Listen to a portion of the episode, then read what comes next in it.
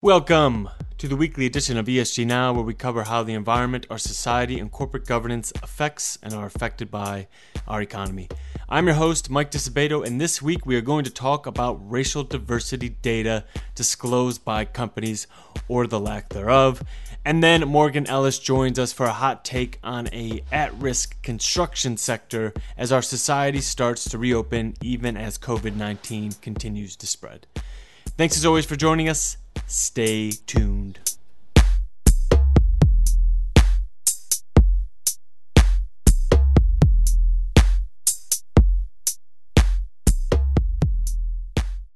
During these past weeks, I find myself, and not for the first time, having difficulty hearing companies talk about diversity and inclusion because I've always wondered what companies would do if it wasn't obviously profitable to be inclusive. I take Nike, for example. On the one hand, I'm very glad Colin Kaepernick, the American football player who took a knee during the national anthem in protest of police brutality, was able to get a check as the NFL effectively banned him for taking that stand. But on the other hand, it wasn't difficult for Nike to do that. It made millions with his image, and then after they did that, they didn't really change much internally. And how do I know that? How do I know that Nike didn't really change their culture? Well, unlike many companies, Nike releases a lot of data on diversity. We know, for example, that 44% of its workforce identifies as white, 22% as black, 19% as Latino or Hispanic, and 9% as Asian as of year end 2019. We also know that 76% of its management and upper management identify as white, with only about 6% as black, 4% as Hispanic or Latino, and around 9% as Asian. This is a rare breakdown for public companies. Many, such as the company I work for, do not report on their employee diversity. When we tried to do research on racial diversity last year, we reviewed and collected the voluntary racial demographic disclosures of the largest 1,100 companies of the MSCI ACWI Index. Of these, 373 were US companies, and 28% of those 373 actually disclosed on their racial demographics to some extent. That gave us a final sample of 103 companies. That's really low. 103 is not a large sample size. And there's a significant disclosure bias with this data. Those companies that did disclose care about the issue. And disclosure biases are indeed informative, but there's still an issue with data availability, and that's exactly what I wanted to discuss today. Why are companies' disclosures on racial demographics so low? How can they get better? And what the end goal is with these disclosures. And to do that, I have with me Megan Eastman, who used to run our Women on Boards research and Bentley Kaplan, a co host who was born in South Africa, which has some of the best racial diversity data out there. And just as a disclaimer, today we're going to talk about the data, not the morality of the issue. Because the morality of the issue is personal and subjective. There are better people out there than me, a white man who always has smiled that warmly wherever I go, to talk about the fact that the current justice system is systemically flawed and racism, both overt and covert, is rampant in all parts of our society. Instead, I want to talk about data something that we at MSCI ESG Research can easily wrap our heads around and discuss. So, Megan, can you just paint a broad picture for me as to what sort of data is out there for racial demographics in companies and what that data looks like? Okay, so the short answer is there's not a ton out there. There are basically two types of data when we talk about workforce racial diversity or ethnic diversity. There's the quantitative data, you know, who is in your workforce and how do you count them uh, and do you count them and how do you report them?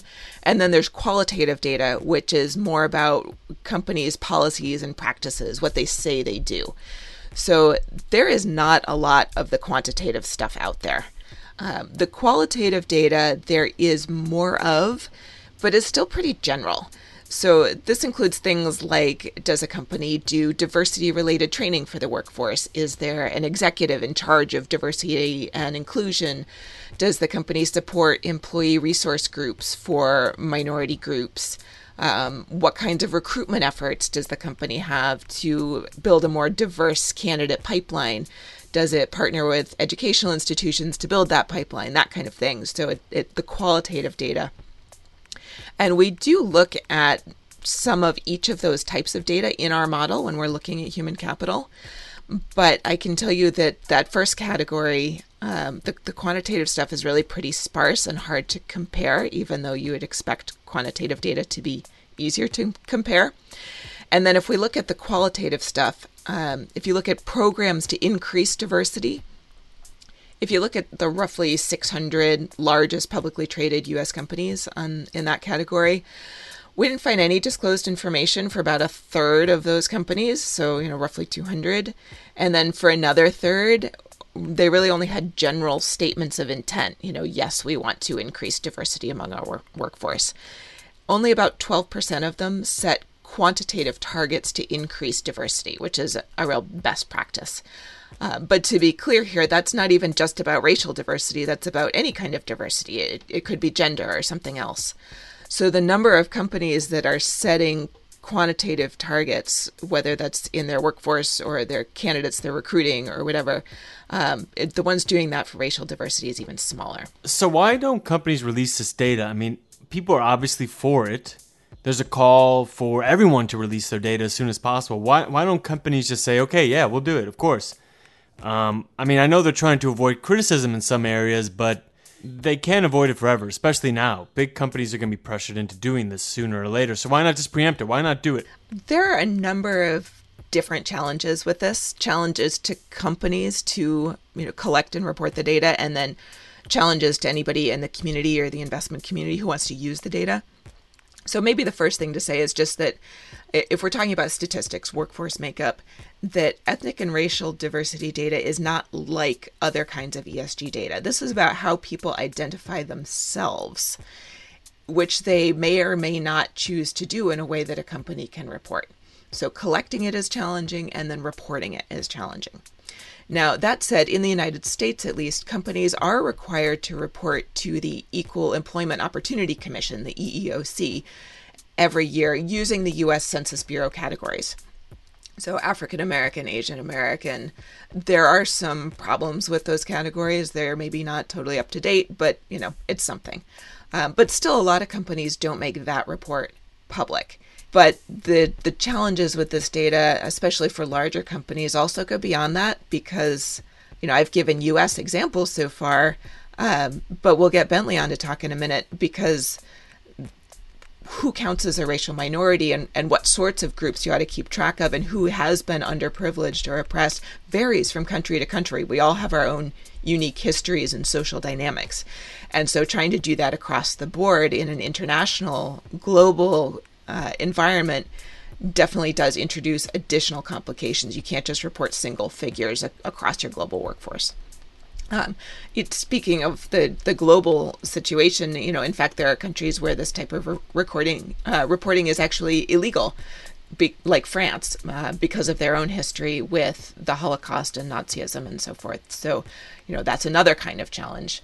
Um, and then, even if a company does report workforce makeup, and there are, like I said, you know, maybe a, hundred or so large companies in the U.S. that do this, um, that still might not be enough to tell you how it compares to the workforce that could be available to the company. Like, how does that compare to the makeup of the the social makeup of the locations where the company operates?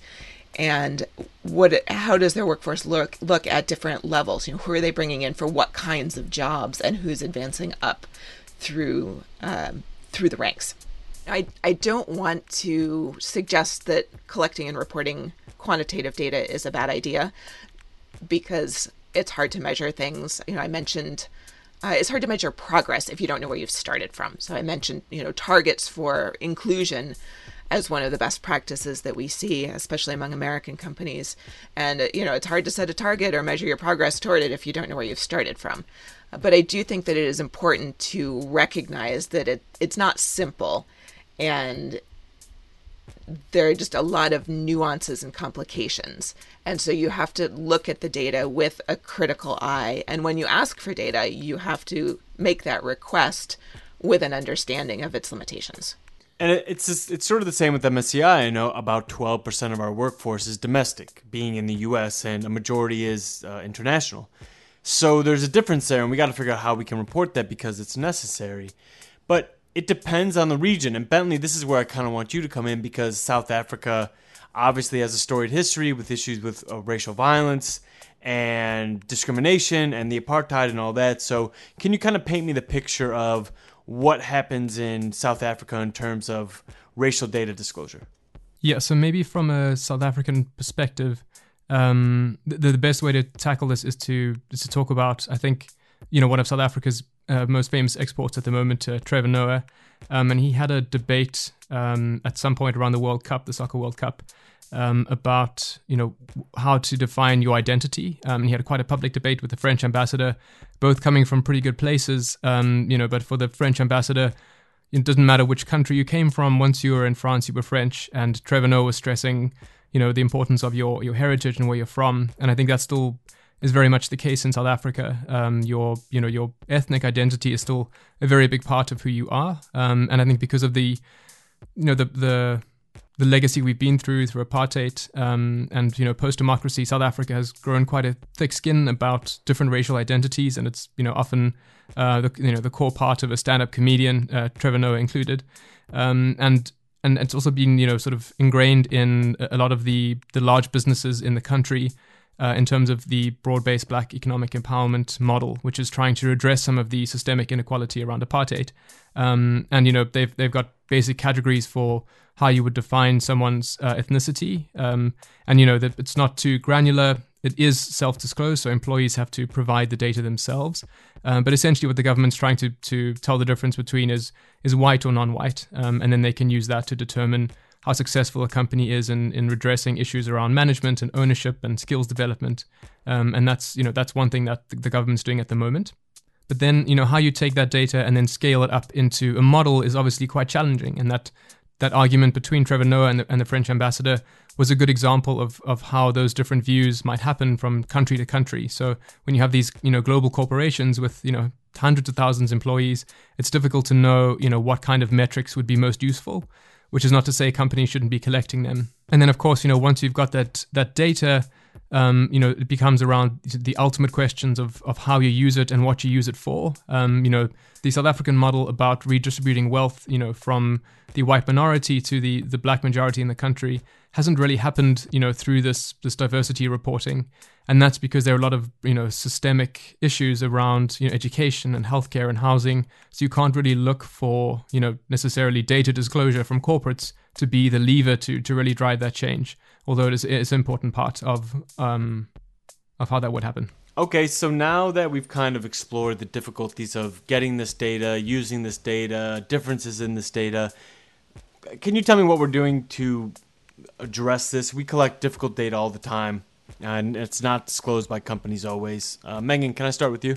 So the reported data alone isn't enough to tell you where a company stands compared to its peers, and certainly the data that's reported today is not enough but and more reported data would help but it still wouldn't be enough like you still need to look elsewhere so there there are some other sources that can help fill in some of these gaps uh, even though they all have limitations so there are there are other organizations like Fortune magazine publishes an annual list about mm, best workplaces for African Americans and, and other groups. So where you know they've got their own methodology for trying to identify those.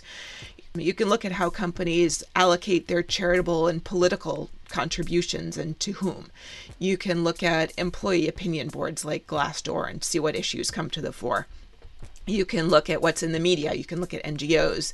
Um, so coming back to those large cap U.S. companies I was talking about earlier, and who reports what, you know, we track their involvement in controversies, allegations of discrimination or other workforce diversity problems, and as, of those 600 or so, I just checked yesterday, around 20% had been involved in some kind of controversy around workforce diversity or discrimination. It wasn't all about race or ethnicity, um, but that that represented maybe about a quarter of them. So there's some more information there. We're exploring techniques in natural language processing to identify patterns in how companies communicate and talk about issues and the frequency of how of themes that appear and that sort of thing. That's really nascent, but you know, it, there might be given the limitations of just collecting and reporting data from companies, there are there's promise for other ways to get at this question in the future in addition that might help fill in the mosaic and, and draw a more complete picture. What do you think, Bentley? Same thoughts? Can can you spell this out for me? Um, so I've so I've got a, a, couple of things which struck me as as as Megan as you were talking and, and Mike your question your line of questioning. I mean, there's a lot of evidence about diversity being good for a company. You know, not from a moral perspective, but just from making them more competitive and innovative. So I think you know there's there's definitely there's arguments for why companies should be looking at disclosing better data. But I think you know where where that really accelerates is when the, the pressure comes from you know investors or regulators to disclose better data and to show you know progress towards some end. Um, and if you look at you know how climate change reporting has changed over the last ten years, you, you get an idea of what that kind of pressure could you know could achieve. Um, and you know one um, so one one thing which has happened in South Africa as, as part of the the broad based Black Economic Empowerment program, which is basically about um, you know wealth redistribution to try and correct you know what's you know, at least some of what's happened through apartheid, um, is that there was this incentive structure set up to try and drive um, empowerment of previously disadvantaged people. And you know there's a number of pillars that you can in- improve it in, in, terms of you know the management of a company, the ownership of a company, and skills development. Is a, it's quite a uh, quite a detailed structure, um, and that has been under- underway for a while. And you know the it has its critics. There's been some pros and some cons, um, but you know it hasn't really addressed inequality generally. So I think what what is helpful to, for investors and for companies maybe is to think you know beyond beyond these metrics what is the end result you want to be working towards and how can you look at disclosure or programs to address those ultimate goals as well because there's a lot of you know underlying structural things in South Africa that haven't really changed even though companies have become more black owned or more black run. You know, the education system, the healthcare system, the transport system, housing is all very much, you know, still uh, an, artif- an artifact of, of apartheid. So I think that that kind of systemic challenge is also going to be, you know, part of the question. Um, and I think that's, you know, that's one thing to to understand. There's limitations to what corporate disclosures and diversity programs will achieve in terms of big social change. So it's it's just knowing, you know, where those boundaries are.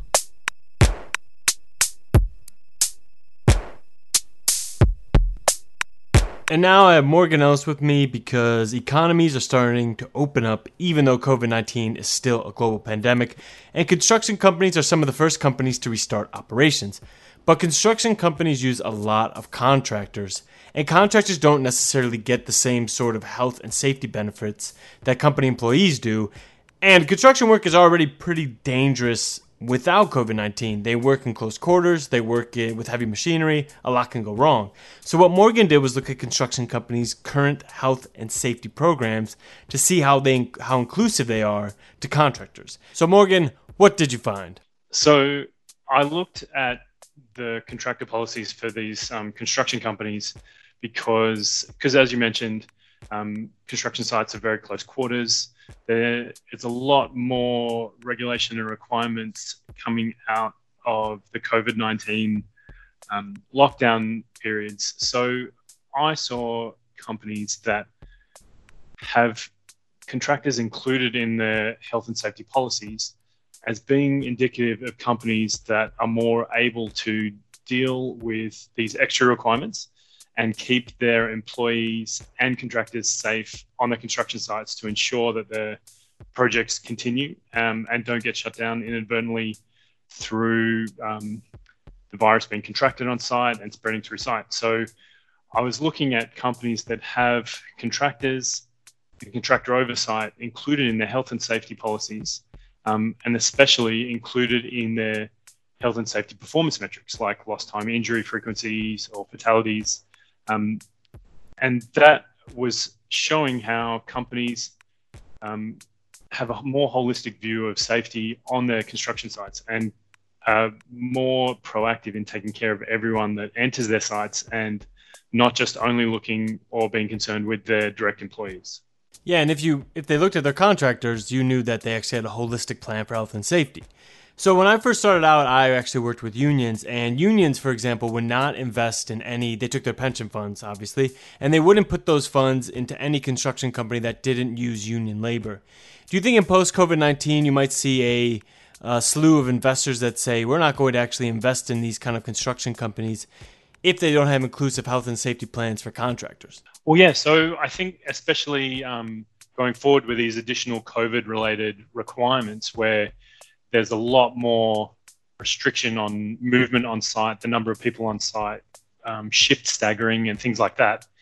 Um, investors will want to see that um, real estate developers are, are able to take these into account and already have systems in place to take these additional requirements um, into account in their their construction site operations. So, if in the past they haven't taken as close a look um, explicitly at contractors, or maybe um, delegated that responsibility somehow in their um, con- their contracts, if they don't have that sort of additional layer of oversight, then maybe they will um, in the future be experiencing um, more, possibly more likely to experience um, more project delays, additional liabilities um, if um, there are cases of COVID that come up that they miss or COVID that spreads through their construction site that may not be picked up if they're not looking as closely as other companies.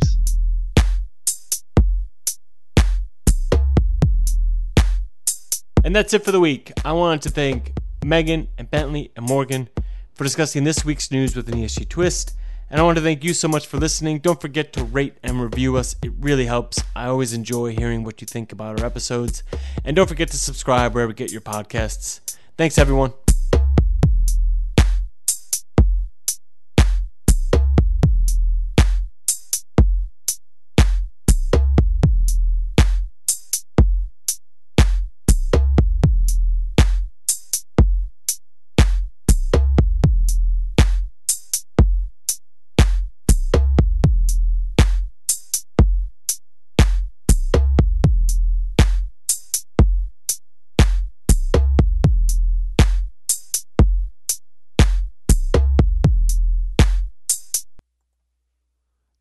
MSCI ESG Research podcast is provided by MSCI Inc.'s subsidiary, MSCI ESG Research LLC, a registered investment advisor under the Investment Advisors Act of 1940.